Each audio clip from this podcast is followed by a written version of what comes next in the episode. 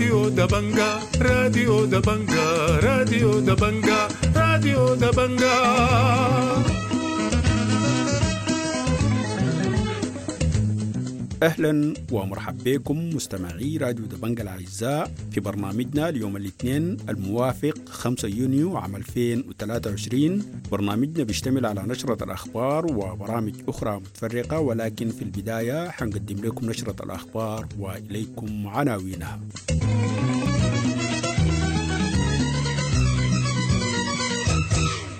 استمرار المعارك بين الجيش والدعم السريع لليوم الخمسين واستعداد أمريكي سعودي لاستئناف الوساطة. مقتل وإصابة العشرات في كتم بشمال دارفور والجيش ينفي سيطرة الدعم السريع على المدينة. لاجئون فارون إلى تشاد يكشفون عن أوضاع إنسانية وأمنية مزرية في الجنينة وإدانة واسعة لمقتل العشرات في شمال كردفان. وقفات احتجاجية إحياء للذكرى الرابعة لمجزرة القيادة العامة والنازحون في كوستي يعيشون أوضاع مأساوية.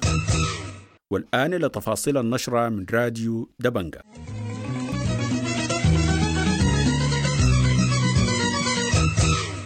تواصلت المعارك بين الجيش والدعم السريع يوم الأحد في الخرطوم ودارفور ومناطق أخرى لليوم الخمسين فيما انتهت الهدنة الثانية التي اتفق عليها الطرفين في جدة. وأعلنت قوات الدعم السريع إسقاط طائرة من طراز ميج هاجمت مناطق تمركز قواتها في منطقة بحري صباح الأحد.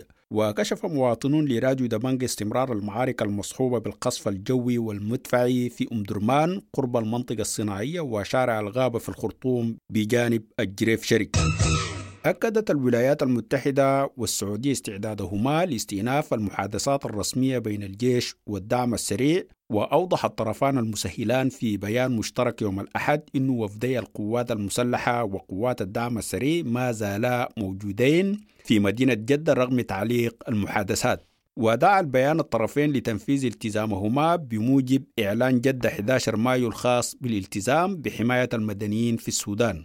كما دعا البيان الطرفين إلى اتفاق على وقف إطلاق نار جديد وتنفيذه بشكل فعال بهدف بناء وقف دائم للعمليات العسكرية. من جهة أخرى طلبت القمة الاستثنائية للمؤتمر الدولي لمنطقة البحيرات العظمى يوم السبت أطراف الصراع في السودان بوقف فوري لإطلاق النار.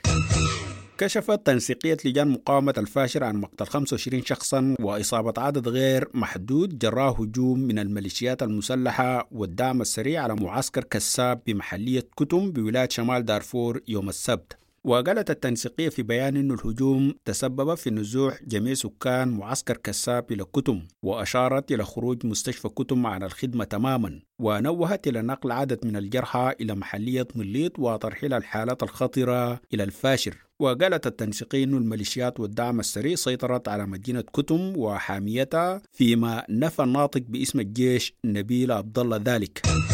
كشف فارون من الجنان إلى تشات عن استمرار تردي الوضع الأمني والإنساني داخل المدينة واستباحتها بصورة كاملة. وقالت الصحفي نعام النور التي غادرت الجنينة يوم الخميس الماضي في مقابلة مع راديو دبنجا أن الميليشيات تسيطر على المدينة مع غياب تام لحكومة الولاية وللقوات المسلحة. وقالت أن الأحياء الجنوبية من المدينة خلت تماما من السكان بسبب تعرضها للهجوم المتكرر من قبل الميليشيات. وأشارت إلى صعوبة أوضاع آلاف الجرحى مع معدل وفاة يومي قدره سبع أشخاص بسبب انعدام الرعاية الطبية ونبهت إلى وجود عدد من الجثث في أجزاء من المدينة وتحلل بعضها. وأضافت في هذا الخصوص في اليوم بيموتوا عندنا زي خمسة ولا ستة نفر بس هو بالجروح. حاليا ما في أي جريح من أحداث الجنين أول لحد أحداث الجنين الأخيرة يعني تم إسعافه بصورة طارئة أو تم يعني إسعافه بصورة كويسة. في شباب أطباء موجودين في الجنينة حاولوا بقدر الإمكان إنه يسعفوا الناس لكن للأسف ما في أي أدوية بتاعت طوارئ. وأكدت الصحفي نعام النور إنه النساء يلجأن لجلب الاحتياجات اليومية بسبب استهداف الميليشيات والقناصة للرجال ونبهت لاستمرار أعمال سرقة المنازل والمركبات. ونبهت إنعام إلى إغلاق جميع الأسواق عدا سوقي الزريبة والعرديبة مع استمرار أعمال القتل والنهب داخل السوقين العاملين. وقالت إنعام أن الميليشيات تسيطر على الطريق الذي يربط بين الجنينة وتشاط عبر بوابات متعددة تستغل لنهب احتياجات الفارين وأحيانا إطلاق النار عليهم. وأضافت في هذا الخصوص في تفلتات أمنية بس ما كان في يعني الهجوم في أطراف المدينة فقط الأطراف الغربية. لكن داخل المدينة آه، بس في تفلتات أمنية ما كان في حركة خالص. آه، حتى التحركات بتاعت المواطنين بس في تحركات نسائيه القناصات يعني موجودة واستلمت كل المدينة الرئيسية من يعني استلمت الشوارع الرئيسية. شهدت مدينة نيالا عملية نهب واسعة طالت عدد من المصارف والصيدليات والمخازن بحي الجمهورية وبعض المنازل يوم السبت. وقال مراسل دبنجا إنه مسلحين قاموا بتدمير أبواب المصرف والصيدليات والمخازن بالأسلحة الثقيلة ونهبوا كل المحل على شارع السينما وبعض المنازل. وأشاروا لاستمرار نزوح المواطنين نحو الجنوب بأعداد كبيرة وسط حالة من الذعر والخوف. ونبه لانتشار كثيف لمسلحين ملثمين يستقلون عربات ذات دفع رباعي ومواتر ويجوبون الأحياء الشمالية التي تسيطر عليها قوات الدعم السريع. وأضاف أحد المصرفيين في هذا الخصوص. أجهزة الكمبيوترات والبطارية والحاجة بتاع التخريب كده الأسلاك بتاع الراوترات كلها انتهت. ما كل البنوك هسه في بنوك البنوك الورق مثلا بنك السودان بنك الادخار القريبة لناس الجيش هناك ما مترقى كل البنوك بنك الخرطوم بنك الازره بنك النيلين بنك النيل البنك السعودي التنمية الصناعية.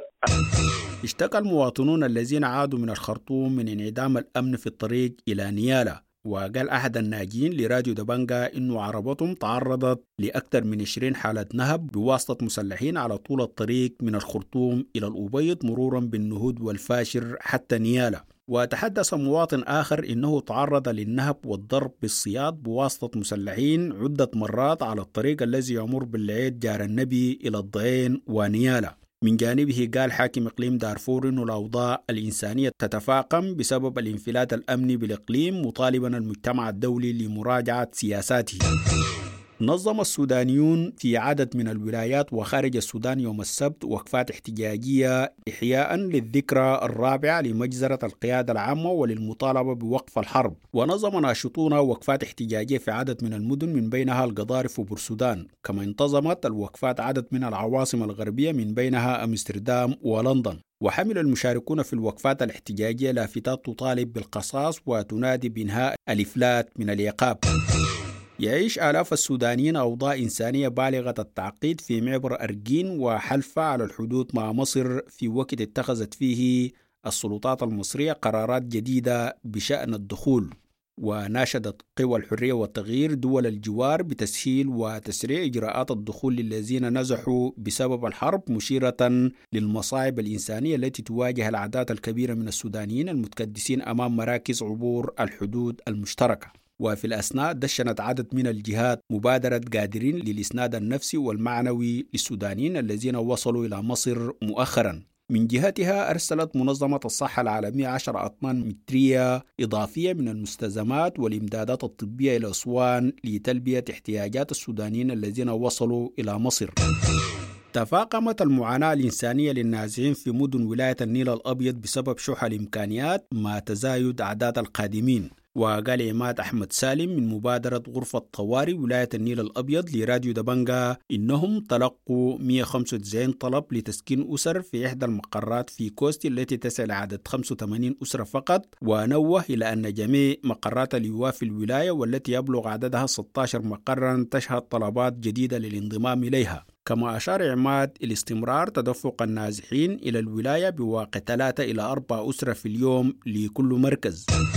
قال معتصم عبد السلام والي غرب كردفان إنه الحرب الدائرة عطلت الحياة تماما بالولاية مناشدا الأطراف بالوقف الفوري للحرب. وأكد الوالي استلام حصة الولاية من السلع الاستهلاكية والوقود والأدوية. وعزى تأخر وصولها إلى الولاية للتفلتات الأمنية التي يشهدها الطريق القومي الأبيض النهود والأبيض الفولة. كشفت الدكتورة سهيبة مبارك مديرة وزارة الصحة بولاية جنوب دارفور بالإنابة عن تمكنهم من تشغيل خمس مستشفيات وست مراكز صحية داخل نيالا. ودعت سهيبة في اجتماع تنويري برئاسة والي الولاية حامد محمد التجاني هنون يوم السبت إلى توفير الدعم اللازم للمستشفيات بهدف التشغيل واستدامة العمل في مستشفى نيالا التعليمي والمستشفى التركي والمستشفى التخصصي ومستشفيي الوحدة والنهضة. قتل مواطن 27 عاما بحي المصانع بمدينة الفاشر من قبل مسلحين يستقلون عرب عسكرية تتبع للدعم السريع يوم الجمعة. وفي حادث آخر منفصل قتل مواطن وأصيب آخر في عملية نهب مسلح مساء يوم الجمعة للعربات القادمة من سوق جولجي بخور دبيب بالقرب من الفاشر. من جهة أخرى قتل سبعة أشخاص وأصيب ثلاثة آخرين مساء السبت في اشتباكات ذات طابع قبلي بمدينة مكدادة بولاية شمال دارفور. قالت حملة ما براكم إنه ثلاثة من الأطفال فاقدي السند توفوا في دار المايقومة بالخرطوم خلال اليومين الماضيين وأشارت الحملة في تقرير إلى وفاة ثلاثة مسنين خلال الأيام الماضية. ونوهت إلى ترتيبات لإيجاد مقرات بديلة للأطفال والمسنين. من جانبه قال والي الخرطوم إنه وجه بتوفير مقر للأطفال فاقدي السند وترحيلهم إلى ولاية الجزيرة. أدانت قطاعات واسعة مقتل عشرات المواطنين بواسطة قوات الدعم السريع في منطقة أم حميرة بولاية شمال كردفان يوم الأربعاء الماضي وقالت فرعية الحزب الشيوعي في الأبيض أن قوة من الدعم السريع قوام 20 عربة مسلحة أحاطت بالقرية وقتلت 55 شخصا بجانب إصابة وفقدان آخرين. وأوضحت أن الهجوم جاء على خلفية تصدي المواطنين لعملية نهب مسلح أدى إلى مقتل عدد من أفراد الدعم السريع. من جانبها رصدت مبادرات محلية أسماء 21 من القتلى من بينهم طبيب. الخبر الأخير في النشرة.